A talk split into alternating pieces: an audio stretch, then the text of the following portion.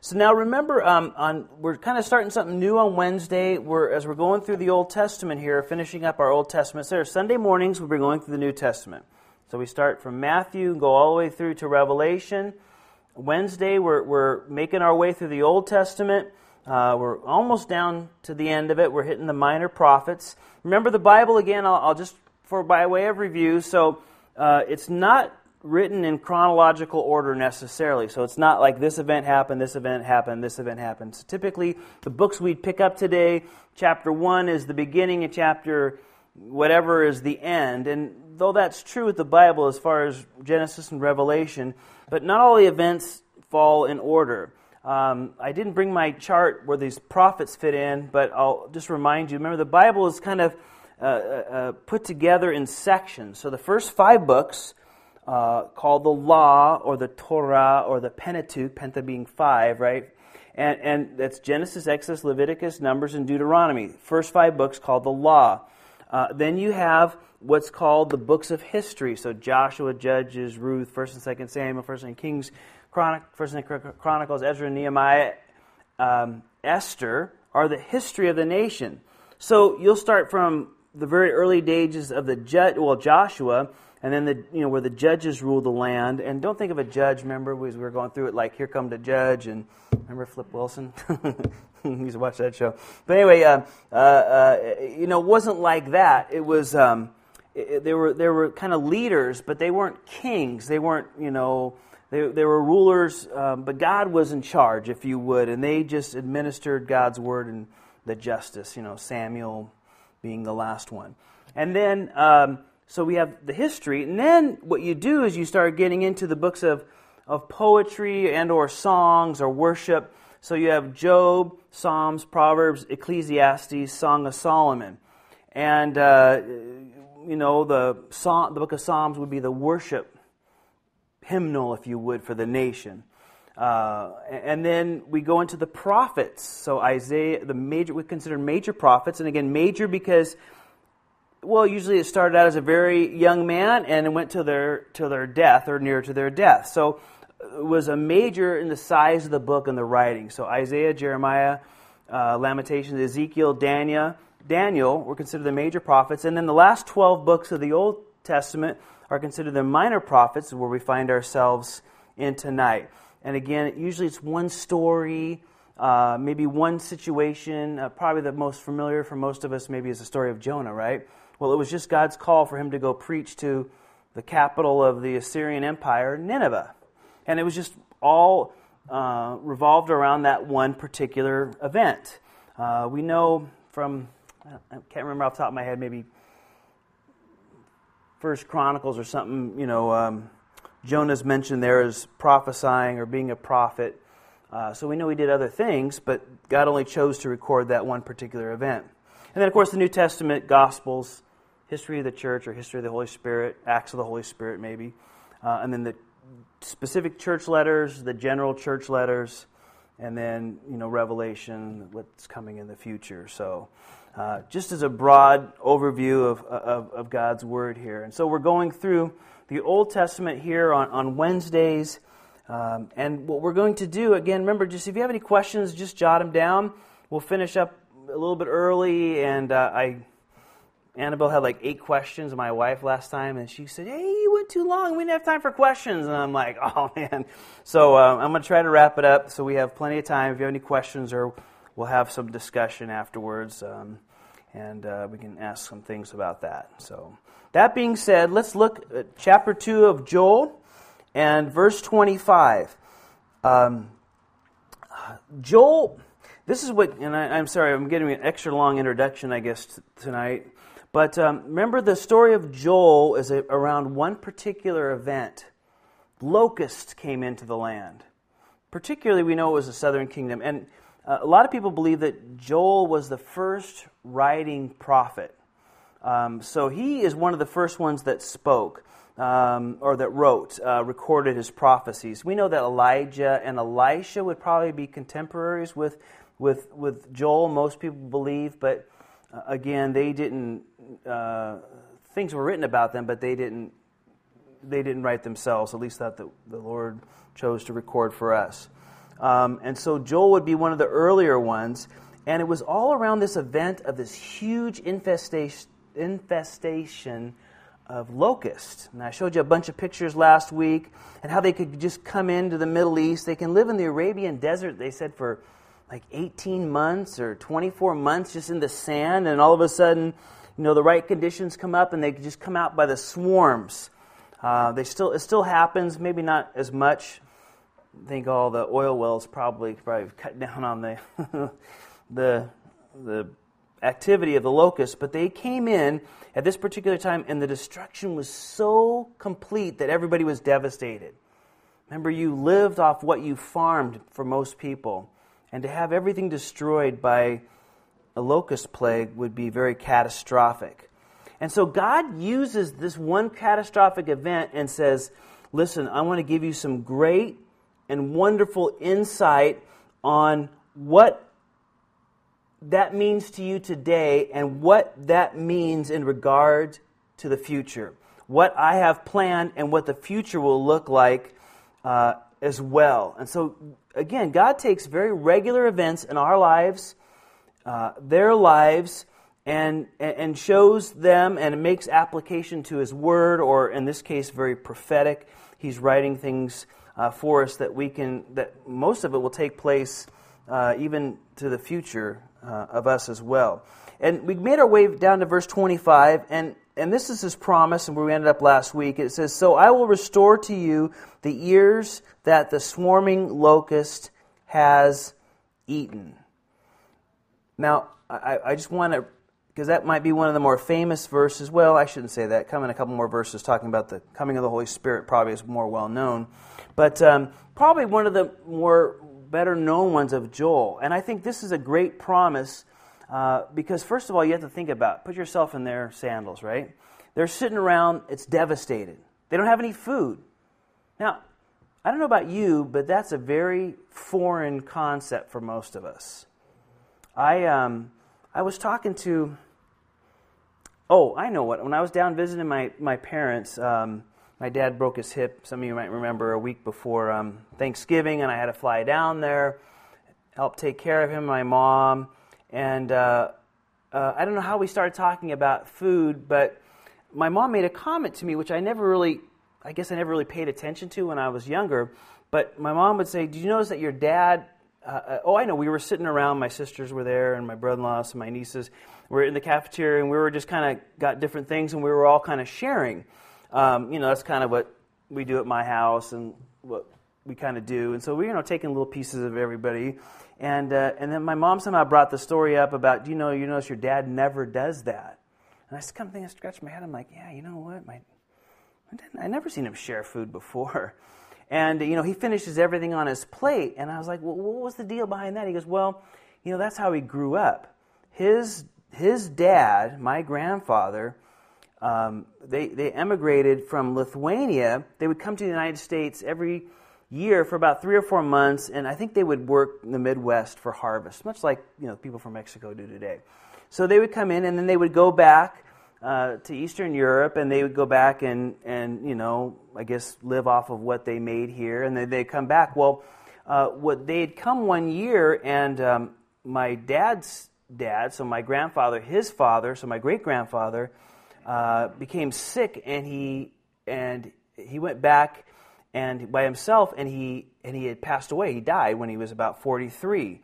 And so my my grandmother, his wife was um, I'm sorry, my great grandmother or my great grandfather's uh, wife was going to go back, but uh, she had two boys with him, and then there was two staying over there in, in Lithuania. But World War One broke out, and um, and so he they couldn't get back. Nobody was allowed to travel back to Europe, and so they were stuck here.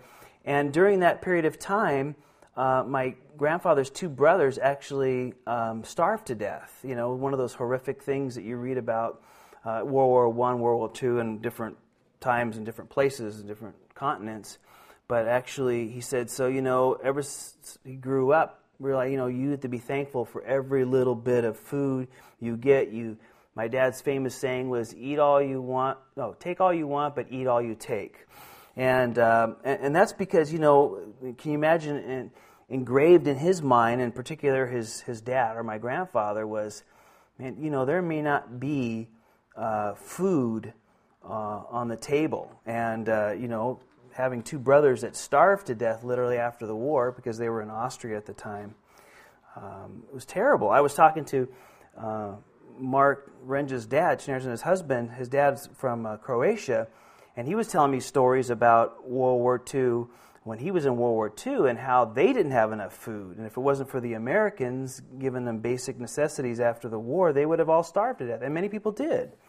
So, that being said, for the long story is, um, you know, here these people are in very similar situations. The, the, can you imagine not being able to provide for your children tonight, or your grandchildren, or your wife, or your husband, or whatever, or those loved ones?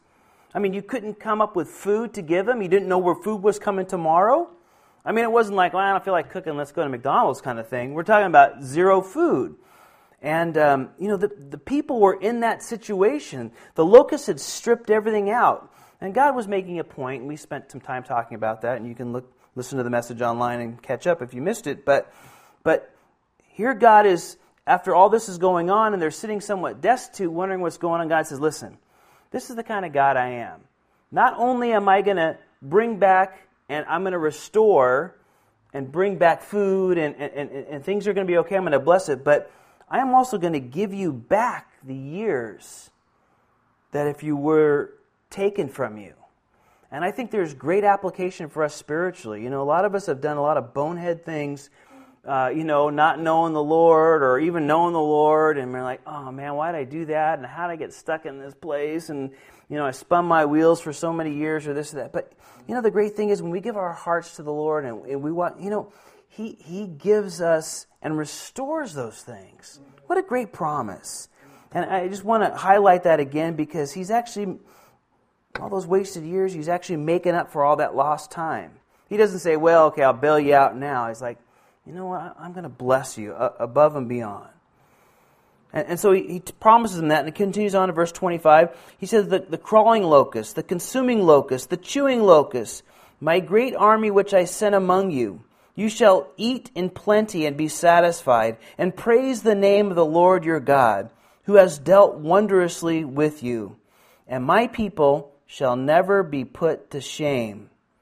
Then you, will, uh, you shall know that I am in the midst of Israel.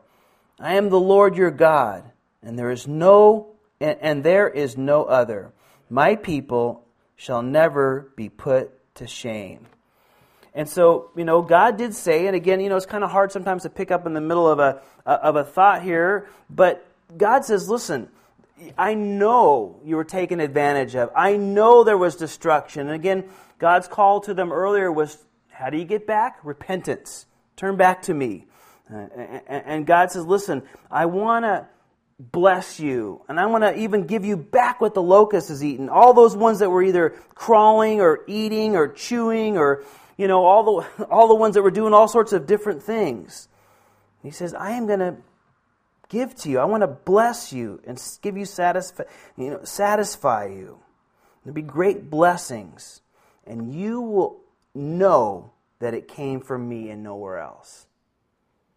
Let me just let me just encourage you with, with, with, with something here too.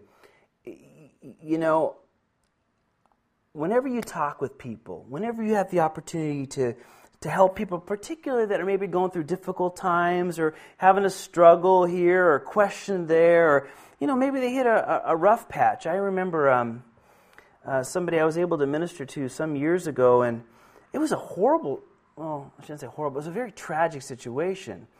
Um, they had uh, had a, a baby die at eight months old. And, um, you know, it was just a very difficult circumstances. It kind of came suddenly. They weren't expecting it, obviously. And I could relate a little bit because when Ethan was, you know, eight or nine months old, he was in Watsonville Hospital turning blue, and they had no idea what was going to happen to him. And and uh, you know, I remember that feeling that man, you know, this could be it for my little boy.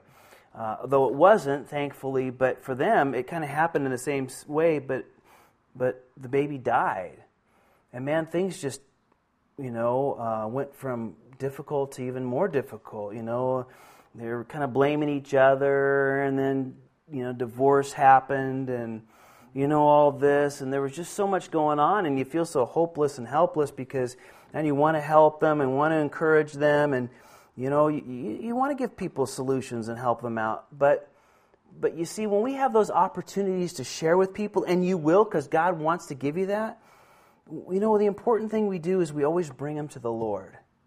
Not to my ideas or what I think or what I think is good. Even if there might be good ideas and wonderful ideas, it might be some of the best advice they get. But that's not what we're called to do as Christians. Not that we don't give them, you know, encourage them in those ways, but, but you know, we always point them to the Lord. Why? Because if, if, if you know, well, here's what you should do, and you should do this, and you shouldn't do this, and this is what I would do, and here's, you know, and then as things go on, who are they looking to? To you. And, and, and, and if we point them towards the Lord, then they're looking to the Lord. And, and then when things, you know, and, and their heart turns to Him and they see Him working, then who gets the glory? Him. Who, who do they realize it all came from? Him. They're not dependent on people, they're dependent on, on our Heavenly Father. And, and that's what we always want to do. We always want to point them and direct them towards Him and what's His will and what's His plan because He wants to speak to them, He loves them. And all we are is that uplifting hand to remind them that and tell them that. You know, you don't, we don't have to give them all these solutions and think we need to. Uh, we just need to point them to the Lord and tell them, hey, just pray. The Lord will show you. He wants to do it, He wants to bless you. And then, you know, when God does a great work, they'll know where it came from. And He's praised. And man's not lifted up, but, our, but God. Because what happens when man's lifted up? What happens when a person's lifted up? Is that at some point that person's going to disappoint, disappoint another person, let them down, whether they want to or not. And they're like, well, man, I was looking up to that, that guy or that gal, and they were so great, and then, man, they didn't call me back, and they moved out of town, and this and that, or whatever. And, you know, then all of a sudden people just, you know, man, it's like the air goes out of the balloon. But you see, the Lord will never do that to them, so we point them towards Him. He'll always be there for them. He'll always do great work through them. So we point them to Him and make sure that we always do that, uh, you know, and, and, resist, you know, interjecting our wisdom or our ideas and those things, but point them to Him and His Word and His love. He'll never let them down. And, and so, we, uh, important thing that we all need to remember. And He'll sustain them. And, and then God says, I want to be in the middle of you. I want to be in the middle of my people. I think that's one of the reasons Jesus said, when there are two or more gathered together in my name, I am in the midst of them. Why? Because it's the smallest group of people you can get together is two, right? It's two. And, and, so if two people are there and they're there for, for the Lord, now that doesn't mean He's not with us when, when there's one. But there's something special that happens when two people or more are gathered together in his name. Jesus said, I work in a, in a, in a, special way there. When you're gathered together, if we would say maybe as church or a Bible study or whatever that might be, you know, to sing praises or to pray or whatever. I'm in the midst of that because I want to be in the middle of my people. And, and, and at some point, God's going to make that permanent. and, and nobody's going to take advantage. Nobody's going to hurt him. Nobody's going to do anything. One day, I, am I'm, I'm going to change everything around. That final trumpet, when the last person gives their life to me, and I call my last one home, then I'm going to start working on the permanency of that. And you go on to say in verse 28 Then it shall come to pass uh, afterwards that I will pour out my spirit on all flesh. Your sons and your daughters shall prophesy, and your old men shall dream dreams. Know where, I guess I'm classified more on the dream and dreams nowadays. I guess older anyway. Your young men shall see visions, and also on my men servants and my maid servants I will pour out my spirit in those days. And I will show wonders in the heavens and in the earth, blood and fire and pillars of smoke. The sun shall be turned to darkness and the moon into blood before the coming of the great and awesome day of the Lord. And it shall come to pass that whoever calls on the name of the Lord shall be saved. For in Mount Zion and in Jerusalem there shall be deliverance, as the Lord has said, among the remnant whom the Lord calls. Now, verses 28 through 32, or at least the first sentence of 32, sound very familiar to most of us. That's because that was quoted by Peter in Acts chapter 2 on Pentecost.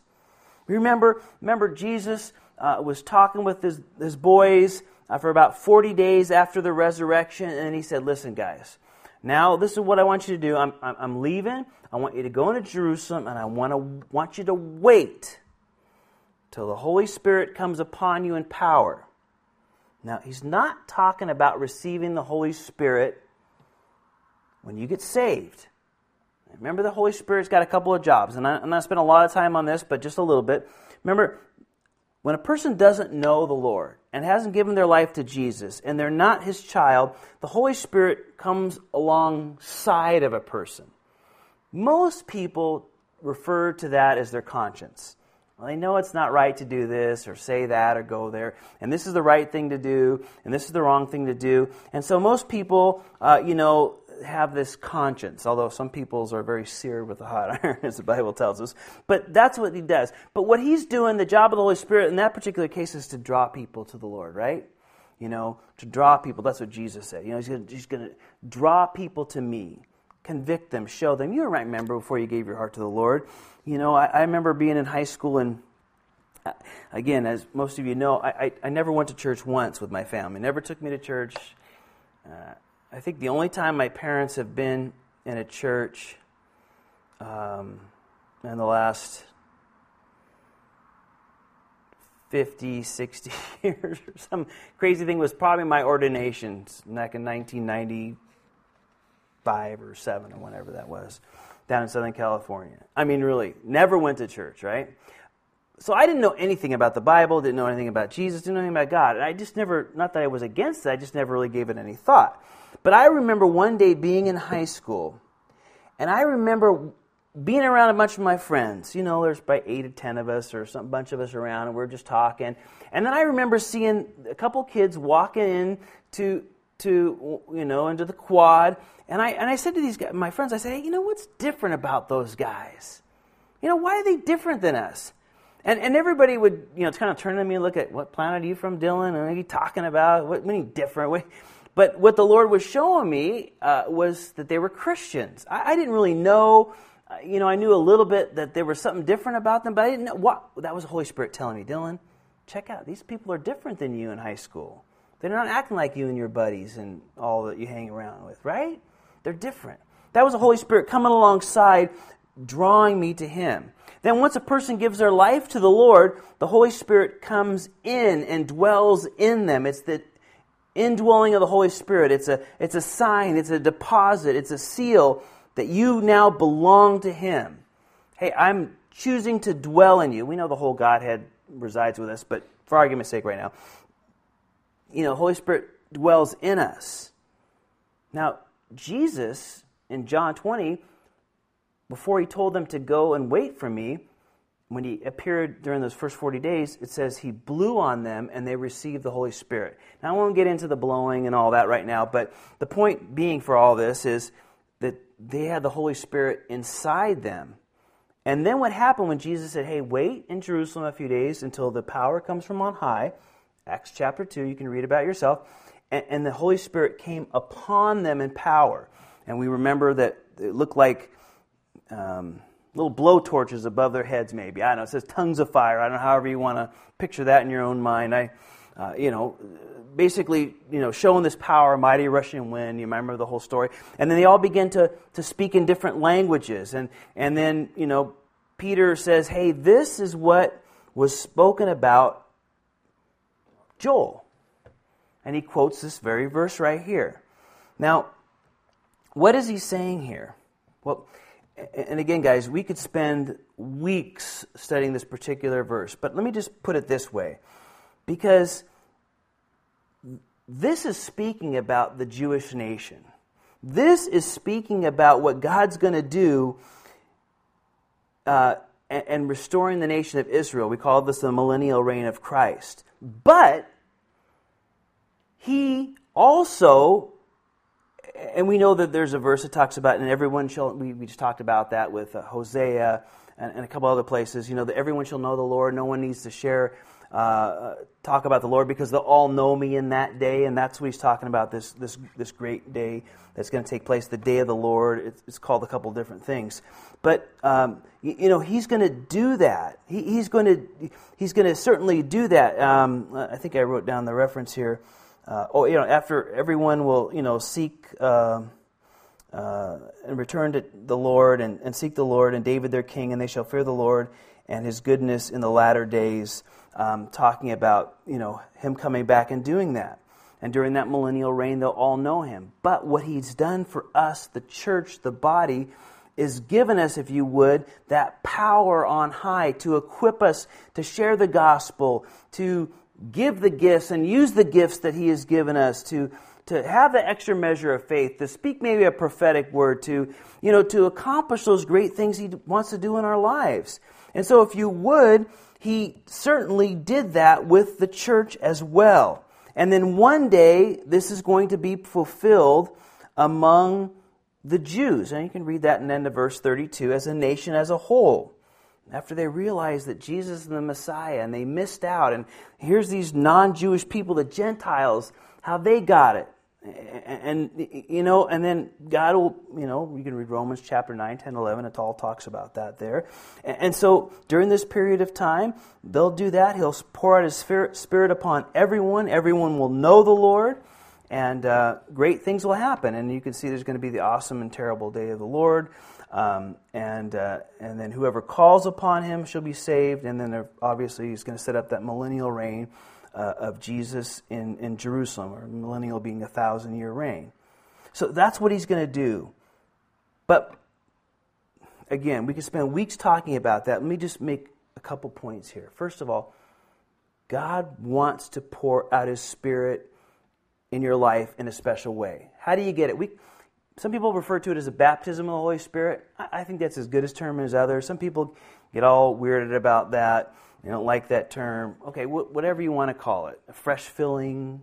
Uh, you know, I, I, I'm not, you know, sometimes, you know, the more conservative churches don't like to use that term for whatever reason. But as we talked about a few weeks ago, you know, ask the Lord. My life is kind of down. You know, Lord, I don't feel your presence, and I, you know, this is not going on. And I'm kind of, you know, I watch more TV than I do anything else anymore, or, you know, I'm spending more time, um, you know, doing this or that, and I just don't feel the power and your presence in my life. That's just a good time to get down on your knees and say, Lord, just fill me with your spirit. Empower me from on high. I want to accomplish that. Or, Lord, you know, I'm going through this thing and I just want that extra measure of faith. And, and so, Lord, pour it in my life that I can just trust you through this difficult time. Or, Lord, I want to be used more. I want to go deeper.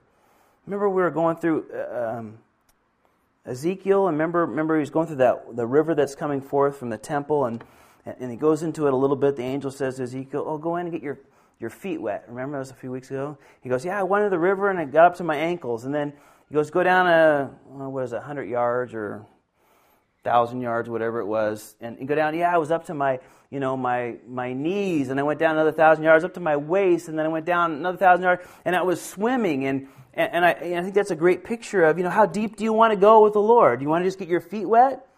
You want your Christian faith like the Watsonville Slough? It's about this deep, but it goes on for miles. Not very deep, but man, it goes uh, on. No, or do you want to Lord, I want to go deeper. I want to be like Ezekiel downriver, where, Lord, I'm in over my head. And the only way I'm going to get through all this is just by you. And how deep do we want to go? He wants to pour out His Spirit. And it's there for the asking. Uh, you know, I really want to share my faith with this person. I'm Lord, empower me, show me, give me the opportunity. on and on it goes. And, and certainly that's what he, he wants to do that and, and again in powerful ways. There's so much to be said here, but enough being said here is that, man, he wants to pour out his spirit, dreams and visions, and uh, and in the last days, God's going to do a great and wonderful work, certainly with the Jewish people as a whole. But He wants to do it today in our lives. Let's not lose sight of that, or track of that, or a desire to have that. Well, chapter 3. For behold, in those days, at that time, okay, remember, there's no chapter breaks in the original language, right? It's just written. So, this is what he's talking about. In those days, at that time, I will bring back the captives of Judah and Jerusalem. I will also gather all nations and bring them down to the valley of Jehoshaphat, and I will enter into judgment with them there on account of my people, my heritage Israel, whom they have scattered among the nations. They have also divided up my land. They have cast lots for my people and have given a boy as a payment for a harlot and a girl, and sold the girl uh, for wine that they may drink.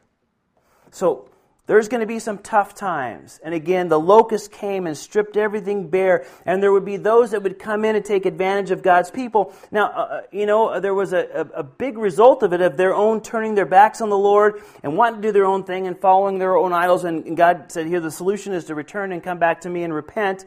And, and, and in those days, when they do come back to Him, at those times, he, he says, you know, I'm going to bring back my people that are scattered. Now, I personally think we've seen a lot of that in, in, in most of our lifetimes when, when Israel became a nation in 1948. I mean, uh, for years and years and years, I think it's within the last five, six, seven years or something close to that, there's finally more Jews living in Israel than, than there is in New York City or in the United States. Because for decades, the largest population of Jewish people was in the United States, and Russia was kind of going back and forth. But you remember since that time, and I think it was the 80s, didn't they do all the the Jews took all the Russian Jewish people out, or I guess it was the early 90s when the collapse of communism, or the or late 80s, I can't remember exactly. But now there's people coming back, and God is bringing them back from all over, certainly. I think we see that setting that up right now. And those that took advantage of them, well, they're going to pay a price for that in this valley of Jehoshaphat, or or Joseph, it just means God will judge.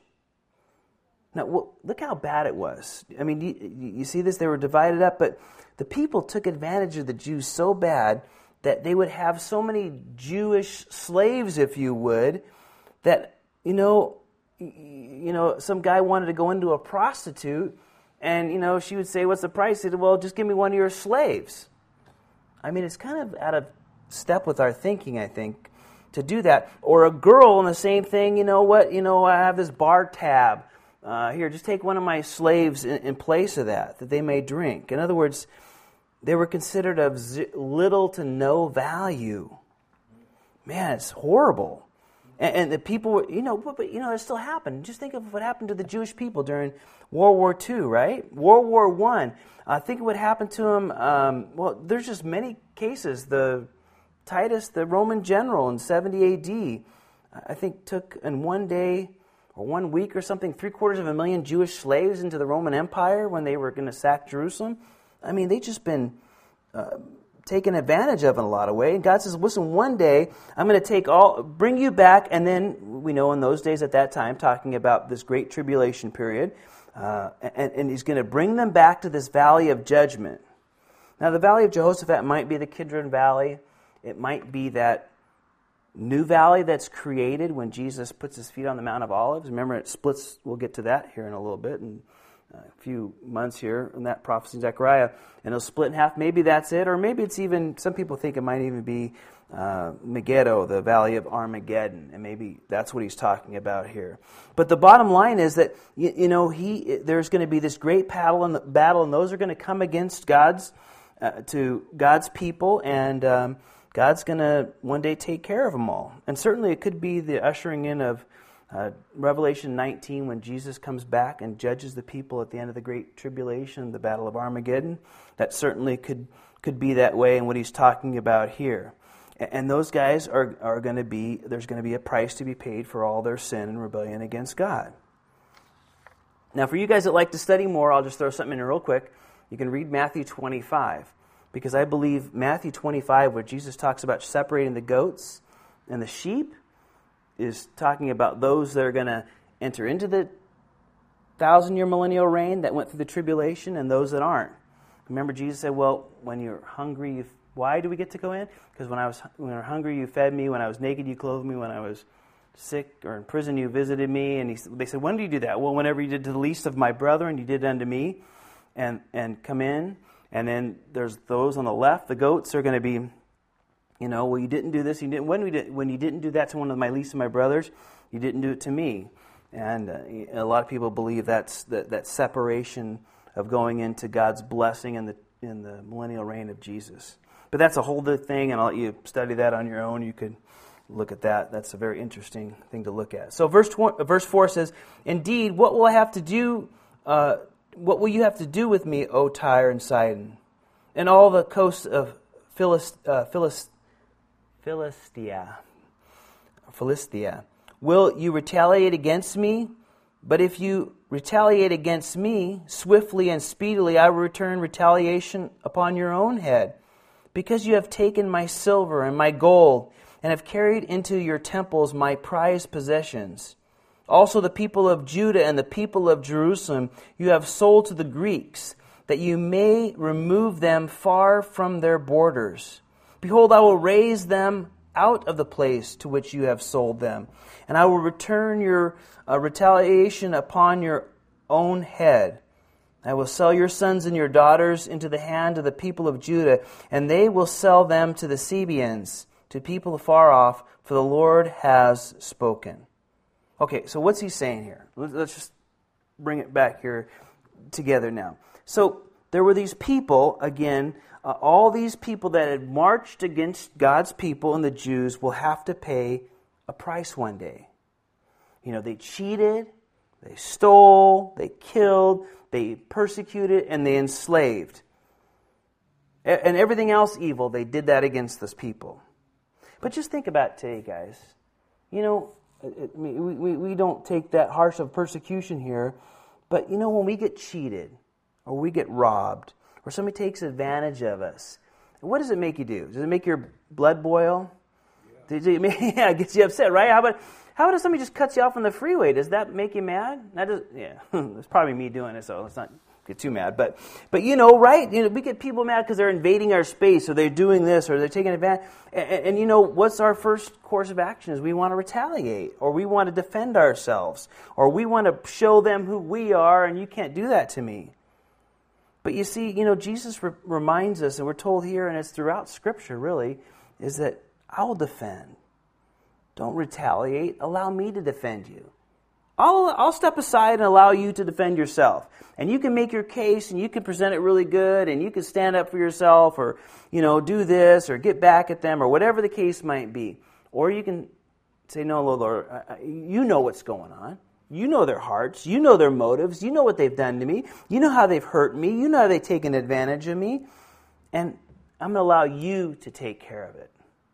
You know, we're reminded so many places through Scripture that God's going to take care of it. Problem is, for most of us, is we don't like his timing. Right? Do it now. Take care of them now. They're not paying hard enough. They weren't they're not hurting like I was hurting. Oh yeah, you broke my heart. I'll break your heart and your head or whatever. You know, that's the way we are, right?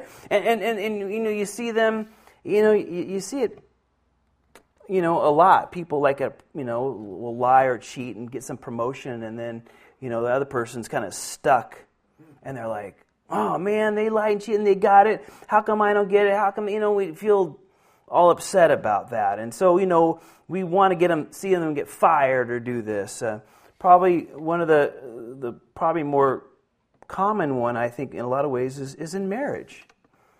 You know, somebody hurts us, our spouse hurts us. And, and those are the deepest wounds, right? Because we're connected. You know, the two become one. And you're, you know, you're really connected there. And then one breaks faith somehow. You know, probably one of the hardest things is adultery, going out. And they've done that. And, and, you know, our reaction is probably a mixed bag. Some days is you're crying, you can't stop, and other days, you know, you probably are in a rage and you kind of roll that roller coaster and then you know, and, and then, you know, when you're hurting, you want to see them hurt. And so you lash out, or you talk mean, or you gossip about people, or you rally everybody up to, to bash them in some way, and you want to get even for them, get even to them in some way. And then somebody says, "Well, you know, just the Lord knows what's going on. He's going to take care of all that." And, and, and, you know, you sit back and go, "Okay, but it's not happening soon enough. I don't like it. I don't want to get." Listen, nobody is getting away with anything. He sees what's happening, and He's going to deal with it. And ultimately, when we're on the other side of equation, when we've done something wrong, when we've taken advantage or we slided our way or did something wrong, boy, don't we want the Lord to be merciful and patient to us? You bet we do. I certainly do.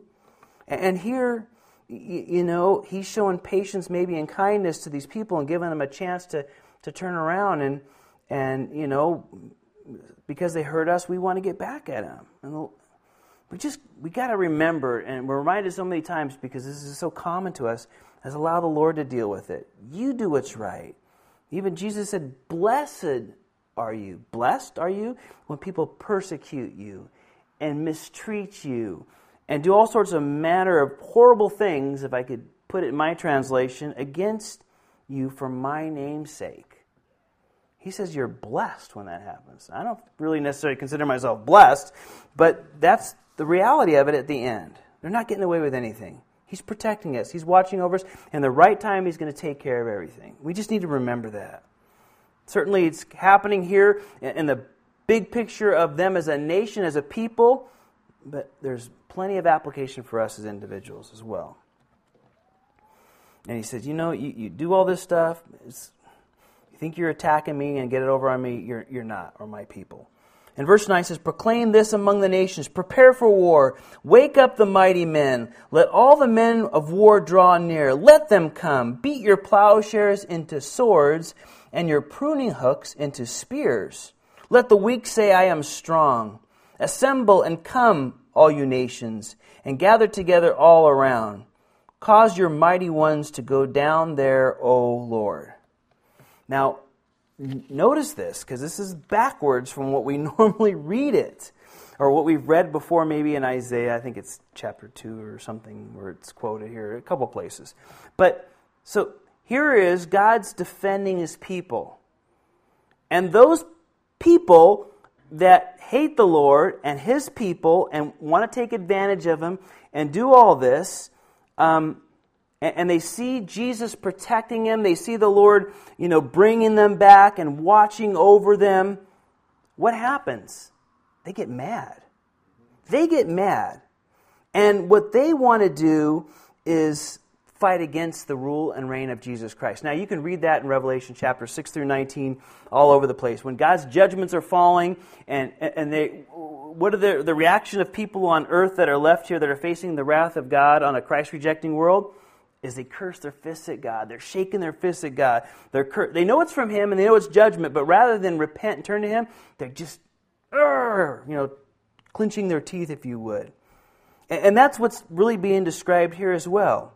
When the Lord's protecting His people and drawing in and setting up His kingdom, everybody is going to want, that's left, that doesn't know the Lord, is going to want to fight against them, fight against Him.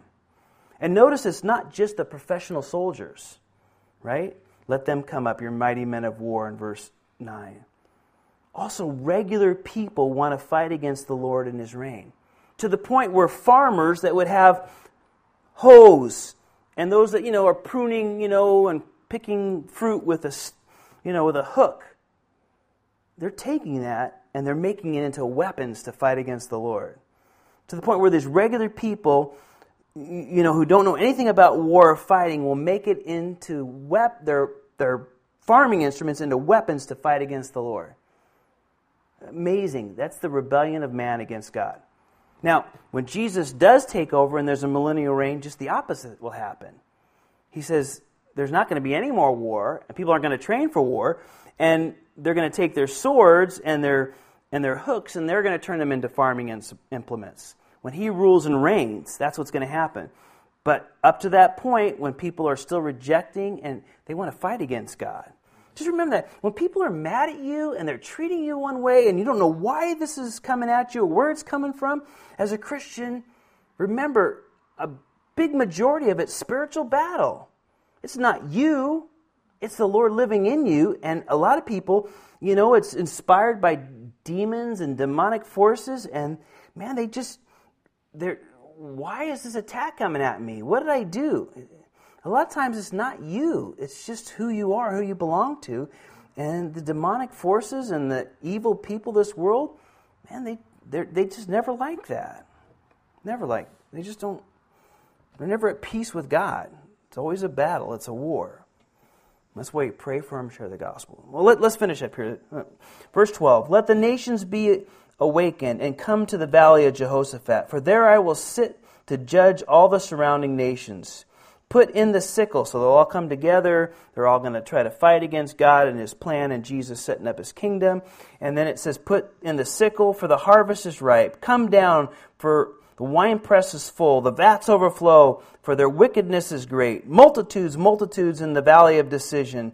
For the day of the Lord is near in the valley of decision.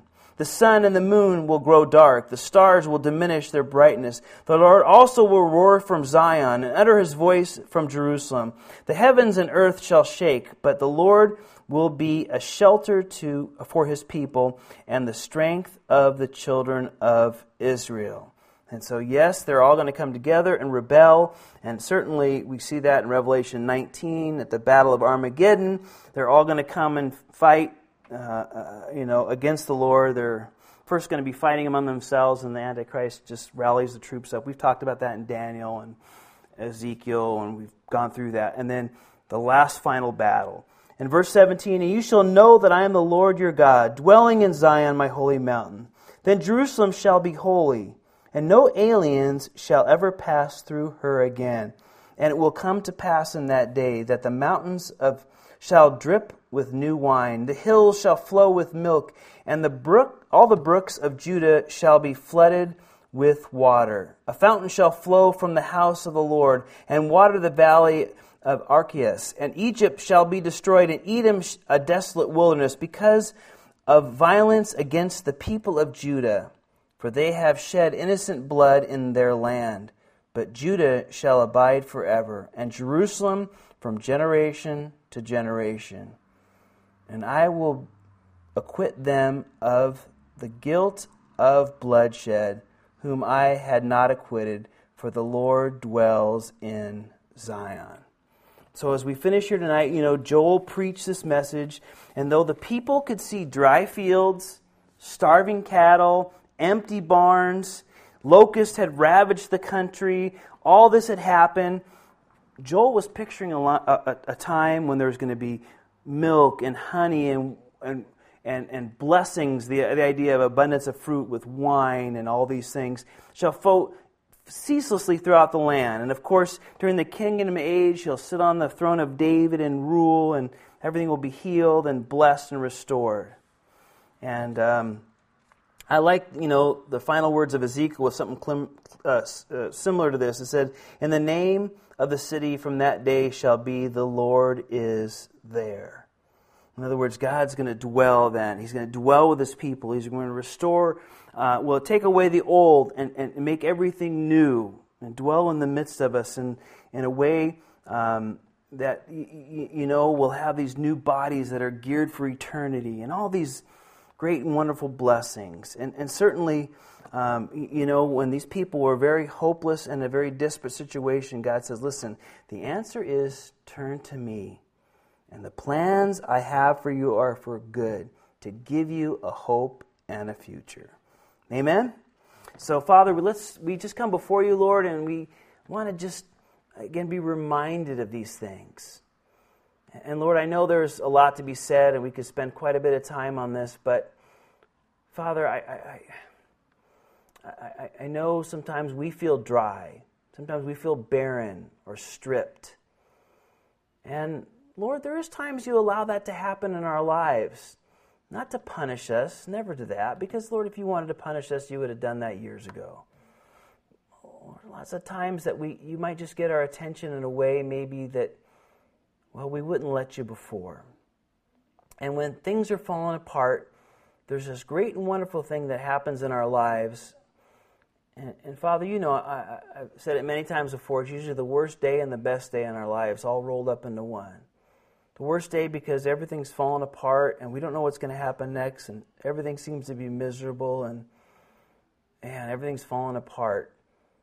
So the worst day in that sense, but Father, it becomes the best day as you move us from there and you take us and lead us by our hands because it was the day that we finally allowed you to do greater and deeper and more things in our lives than we ever did before. And so, Father, I, pray, you know, if we're finding ourselves a little stripped and barren and drawn out, that, Lord, this would be the day that we, we ask and come to you and ask you to pour out your Spirit upon us. And then we might draw closer to you. And if there's something amiss in our life, some sin, something that just kind of getting the, the best of us, Lord, we might just forsake it and turn to you. Lord, that we might be blessed by you. And Father, that we might share this good message, this good news, this message of hope to a lost and dying world, certainly, that has no hope. And things turn from bad to worse. And they don't know anything and know any better. And the only kind of happiness they get is those temporary circumstances that they themselves think they create somehow. Lord, we have the message of hope, the good news that you want to be in the midst of our, our worlds, our lives, who we are. And we thank you for making a way by sending Jesus. So bless these things to our hearts, Father, for we ask this and these things in the matchless name of Jesus. Amen. Amen. Amen. Does anybody uh, have any, you know, questions?